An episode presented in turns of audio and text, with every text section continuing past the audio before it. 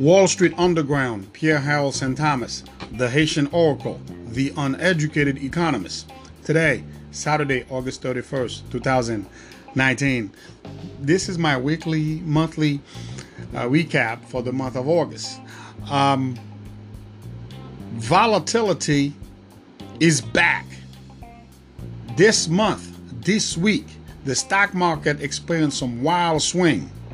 There are so many headwinds facing the world economy, the U.S. economy, that volatility is here to stay.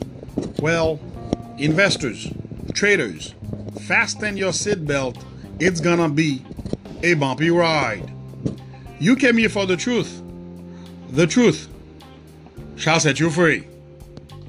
The fight between the Bulls and the Bears was in full display this month, but at the end, it was quite obvious that the Bulls end up winning. Uh, the volatile month of August finished on a high note. And I can say behind the rally was some uh, optimism that the escalation between the trade uh, dispute between the U.S. between United States and China is likely to be avoided. But that is only based on some uh, vague conciliatory comments coming from both sides. Closing the month of August on a bullish note has everything to do with uh, two major headlines. US and China agreed to keep on talking about trade and also a major economic data that came out uh, last Friday showing that consumer spending, which accounts for 70% of economic activity, rose by 4.7% in the second quarter. People, that is the strongest gain in four years. And let's remember, U.S. economy is 70% consumer spending. People buying crap. Therefore, if the data showing that we are still on a buying spree, that we are using the credit card, of course, investors, traders gonna take risk, buy equities, and that has everything to do with the bullish closing of the month of August in the equity market.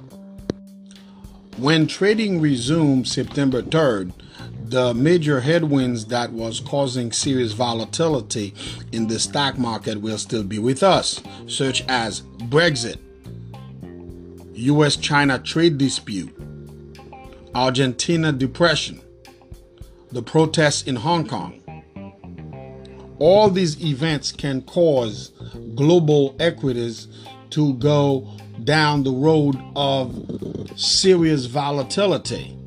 However, the elephant in the room is Jerome Powell, the Federal Reserve Chairman, Jerome Powell.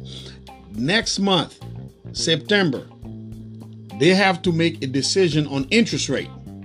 I, for one, believe they will cut interest rate by a quarter of a percent. Might be a little higher, some Wall Street analysts think, but I think it's going to be a quarter percentage cut. That will not be enough to satisfy the White House or the stock market as a whole. So therefore, I, we likely to experience serious volatility based on the decision the FOMC decide to take on interest rate. I've been asked many times this bull market that's been with us for the past 10 years, will it continue? Well, assuming trade dispute, the issues in trade remain unresolved between the United States and China for an extended period of time, that is likely to impact the labor market. It's not hard to envision some serious deterioration or slowdown in the labor market. But if we have to compare the Great Recession to today, household American household have greatly repaired their balance sheet and they have deleveraged since the financial crisis. Now debt to disposable income has declined to 100 to less than 100% compared to 133% that we had at the end of 2007.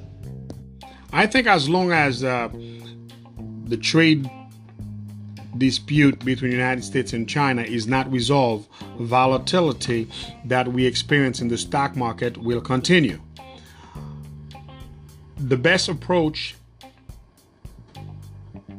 an investor should make right now as far as their portfolio is to have a balance 50% stock 50% bonds this is my approach to a portfolio in this period of uncertainty and i think with uh, volatility and all equity portfolio is not the wisest move uh, despite current uh, low yields, I think bonds can help steady portfolios when stock market fluctuate as it has been doing for the past three four months. So, 50% equities, 50% bonds. That is my recommendation. Until then, take care and be well. Have a great weekend.